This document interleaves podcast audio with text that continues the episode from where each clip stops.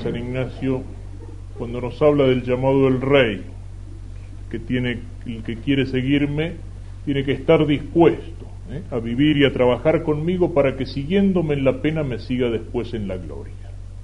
Hemos acompañado a Jesús durante estos días en su pasión, en los distintos momentos de su pasión. Hemos meditado en ello, hemos celebrado su liturgia. Celebramos ahora esta liturgia pascual que nos hace alegrarnos por la noche de la resurrección. Alrededor de dos símbolos el símbolo del fuego que bendijimos, con el cual encendimos el cirio pascual que representa a Cristo resucitado, y el símbolo del agua. Después haremos la bendición del agua y la renovación de las promesas bautismales. Son símbolos que aparecen en los evangelios de Cuaresma. El símbolo de la luz y el símbolo del agua. La luz se lee en uno de los domingos de Cuaresma como preparación para la Pascua, el Evangelio del ciego del nacimiento, al cual Cristo le abre los ojos para que pueda ver la luz y los ojos del alma. Y también tiene el diálogo de Jesús con la mujer samaritana junto al pozo de Jacob, donde habla del agua.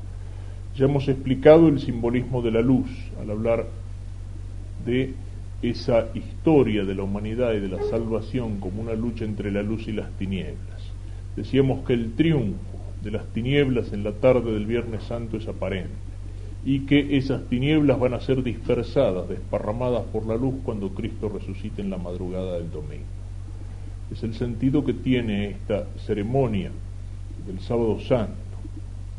Anteriormente, en los primeros siglos, los cristianos se reunían a la noche del sábado, encendían el cirio pascual, como lo hemos hecho nosotros en la ceremonia, y permanecían. Nosotros hemos hecho todas las lecturas completas del Antiguo Testamento que nos van dando como pantallazos de la historia de la salvación. A veces esto nos parece largo e incluso muchas veces en la ceremonia del sábado santo se reduce el número de lecturas. Los cristianos de los primeros tiempos que verdaderamente conocían la escritura y la escritura les hablaba, permanecían durante toda la noche velando alrededor del cirio y escuchando la lectura de distintos pasajes del Antiguo Testamento, sobre todo de las profecías que anunciaban a Cristo. Era una noche entera de vela alrededor del cirio hasta el momento en el cual las iglesias románicas estaban orientadas hacia, este, hacia el oriente, hacia el lado de la salida del sol, tenían el ábside orientado hacia ahí, el ábside de las ventanas, que solían en muchos casos ser de alabastro traslúcido, entonces cuando salía el sol, los primeros rayos del sol entraban por el alabastro de la ventana y ese era el momento en el cual se celebraba la resurrección. Hay un simbolismo profundo en esto, aparte del simbolismo de la luz que es símbolo de Cristo. Ya decíamos aquello de Santo Tomás, que nacemos en una doble oscuridad, la oscuridad del pecado y la oscuridad de la ignorancia, y que Cristo es la luz que viene a disipar las dos oscuridades, la del pecado y la de la ignorancia. En el fuego tenemos también un doble símbolo. El fuego es calor y es luz. El otro día cuando hablábamos en la meditación del infierno, les decía que yo al infierno lo imagino frío y oscuro, precisamente tomando esta simbología. La oscuridad son las tinieblas exteriores, lo opuesto a la Jerusalén celestial a la luz de Dios, que es luz de conocimiento, que es luz de verdad. Y al mismo tiempo el frío es lo opuesto a la caridad que aparece como fuego, ese fuego que arde en el corazón de Cristo. En el fuego están las dos cosas. En el fuego está el ardor de la caridad y en el fuego está al mismo tiempo la luz de la fe. Estas dos virtudes que tienen que ir unidas. A veces en nuestro tiempo se las separa. ¿eh?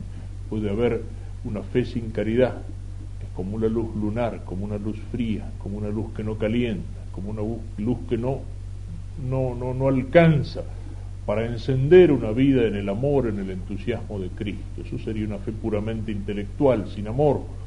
También puede haber, y eso aparece a veces en nuestro tiempo, un fuego que arde y que calienta, pero que no ilumina. Es esa pretendida caridad que se hace puro sentimiento, puro sentimentalismo pero que no está iluminada por la luz de la verdad. En el cristiano las dos cosas son inseparables. La luz del cirio calienta, la luz del cirio es luz. calor, ardor para el corazón y la voluntad, luz para la inteligencia, fe y caridad que nos identifican con Cristo. Todas estas, todos estos aspectos en el fuego, en la luz, está el símbolo de Cristo. Los cristianos velaban durante toda la noche. También tenemos en esto un símbolo importante. Decíamos que con la muerte de Cristo, con la sepultura de Cristo, está sepultada esa semilla que tiene que morir para poder dar fruto. Está Jonás en el vientre de la ballena, está el templo que ha sido destruido, el aparente triunfo de las tinieblas. La oscuridad lo cubre todo, hay una sensación de fracaso, de derrota, de acabamiento, de que allí todo hubiera terminado. Sin embargo, decíamos, una luz está encendida en el corazón de María, en la cual está la esperanza de la resurrección. Eso es lo que simbolizaba para los cristianos esa vela nocturna. En la noche del día triste, de los días tristes, el viernes, el sábado, en la noche del sábado, en medio de la oscuridad, cuando la oscuridad lo cubre todo, ellos encendían la luz del cirio. Y esa luz era como una pequeña presencia de esa luz del sol que aguardaban. Era como afirmar que Cristo está presente a pesar de todo. Y velando alrededor del cirio esperaban la luz del sol para festejar en ella la resurrección de Cristo. Mi alma espera en el Señor lo mismo que el centinela la aurora. El centinela en la oscuridad de la noche, en su puesto de guardia y de combate, en su puesto de vigía, mirando el horizonte, sintiendo el temor en los ruidos que vienen de la oscuridad de la noche, el centinela dirige constantemente su mirada al horizonte esperando ver aparecer los primeros las primeras luces del sol, las primeras luces del alba. Este símbolo de la liturgia cristiana, velar esa pequeña presencia de la luz en medio de la oscuridad de la noche. Qué actualidad que puede tener para los tiempos en que vivimos, tiempos difíciles, tiempos oscuros, donde los hombres se olvidan de Dios, le vuelven las espaldas a Cristo donde se extiende tantas veces el error, el pecado. Y a veces sentimos, como los apóstoles, después de la muerte de Cristo, la tentación del desaliento, la tentación del fracaso, la tentación de decir no hay nada que hacer, de bajar los brazos. Sin embargo, ¿qué es lo que podemos hacer? En medio de esa noche, mantener encendida una luz, mantener encendida una luz que no nos pertenece a nosotros, que es la luz de Cristo, que es capaz de iluminar a los hombres velar la luz como el centinela que aguarda el amanecer, esperando la resurrección, esperando los rayos del sol que disipen las tinieblas. Aun cuando parecen triunfar las tinieblas, ya sea en el alma de cada uno de nosotros, ya sea en el ambiente en que vivimos, ya sea en nuestra patria, ya sea en el mundo, el triunfo de las tinieblas es aparente. Cristo resucitado ha vencido a la oscuridad y ha vencido a las tinieblas y el triunfo definitivo será el triunfo de la luz. Mientras tanto, cuando las tinieblas aparecen extenderse y triunfar, ¿qué es lo que nos pide el Señor? Que seamos fieles. Y ese es el sentido que tiene el permanecer velando y manteniendo en medio de la oscuridad esa luz encendida. El otro símbolo es el símbolo del agua, que es también un símbolo pascual la Pascua de Cristo que es, es un paso, como fue un paso la Pascua del pueblo de Israel. Luego de comer ese cordero pascual que va a ser símbolo de Cristo, hoy lo decíamos, Cristo nos salva con la marca de su sangre y nosotros comemos a Cristo en el sacrificio, después del sacrificio, en el banquete, en la Eucaristía. Luego de eso, el pueblo huye y escapa de la esclavitud del faraón para llegar a la tierra prometida como un paso de la muerte a la vida a través de las aguas abiertas del Mar Rojo. Pero esa Pascua era símbolo y figura, era una liberación temporal, aunque fuera guiada por Dios, era símbolo de la Pascua de Cristo. La Pascua de Cristo es también un paso de la muerte a la vida, un paso por la muerte hacia la resurrección, hacia el triunfo. Y nosotros cristianos, ¿cuándo? Revivimos con Cristo, cuando nos adherimos a esa Pascua. Nos adherimos a esa Pascua, recibimos los efectos de esa Pascua, de ese paso de Cristo con el bautismo. Para entrar en el reino de los cielos es necesario, dice Cristo, nacer del agua y del Espíritu Santo. Es necesario nacer de nuevo. Esa es nuestra Pascua. El bautismo nos une a la muerte y la resurrección de Cristo. como para el pueblo de Israel guiado por Dios, el bautismo es un paso a través de las aguas, un paso de la muerte a la vida, de la esclavitud del pecado a la libertad de la tierra prometida en la iglesia de Cristo. Es el agua bautismal, es el agua que nace junto con la sangre del corazón abierto de Cristo, del costado abierto de Cristo, para lavar nuestros pecados y para hacernos nacer como hijos de Dios. Por eso ahora, continuando esta ceremonia de Pascua, vamos a hacer la bendición del agua. En la liturgia de la iglesia, la Pascua es el tiempo de preparación de los catecúmenos, es decir, de los adultos que van a ser bautizados. Y el momento ideal para el bautismo de los adultos es precisamente en esta ceremonia.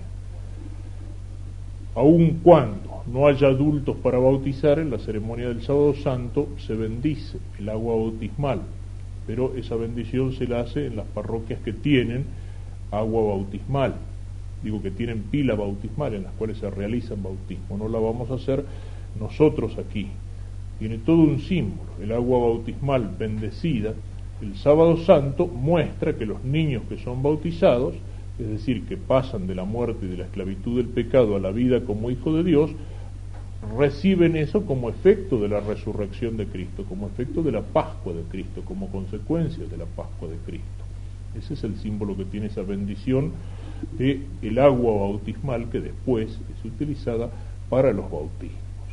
Lo mismo se recomienda que cuando se realizan bautismos en una iglesia esté el cirio pascual encendido y que ese cirio pascual está representando allí la vida de Cristo resucitado y la luz que va a recibir el niño que va a ser bautizado. Y que el cirio que se entrega al niño o a sus padres y padrinos sea encendido en el cirio pascual, como una comunicación de la luz de Cristo resucitado. ¿eh? Nacer de nuevo por el agua y el Espíritu Santo para vivir como hijos de la luz. Nosotros no haremos la bendición del agua bautismal porque no hay aquí pila bautismal, pero sí vamos a hacer la bendición del agua, con la cual después van a ser rociados todos, ¿eh? se hace la, la bendición, la aspersión del agua, con la expresión de que esta agua nos recuerde el agua de nuestro bautismo. Eso es lo que tiene que ser la Pascua para nosotros, un recuerdo de nuestro bautismo. Y no solamente un recuerdo, una renovación de nuestro bautismo. Precisamente para eso nos tienen que haber ayudado estos ejercicios espirituales, ¿eh? para renovarnos interiormente, para renovar en nuestra alma la gracia del bautismo, para que nuestra alma se encuentre limpia, plena de la gracia de Dios, como se encontró así en el día de nuestro bautismo. Ese es el sentido que tiene esta bendición del agua común, pero que simboliza también la bendición del agua bautismal. Y después de bendecir el agua bautismal, haremos en lugar del credo la renovación de las promesas del bautismo. Cuando nos bautizaron, cuando éramos niños, estas promesas las hicieron por nosotros nuestros padres y padrinos.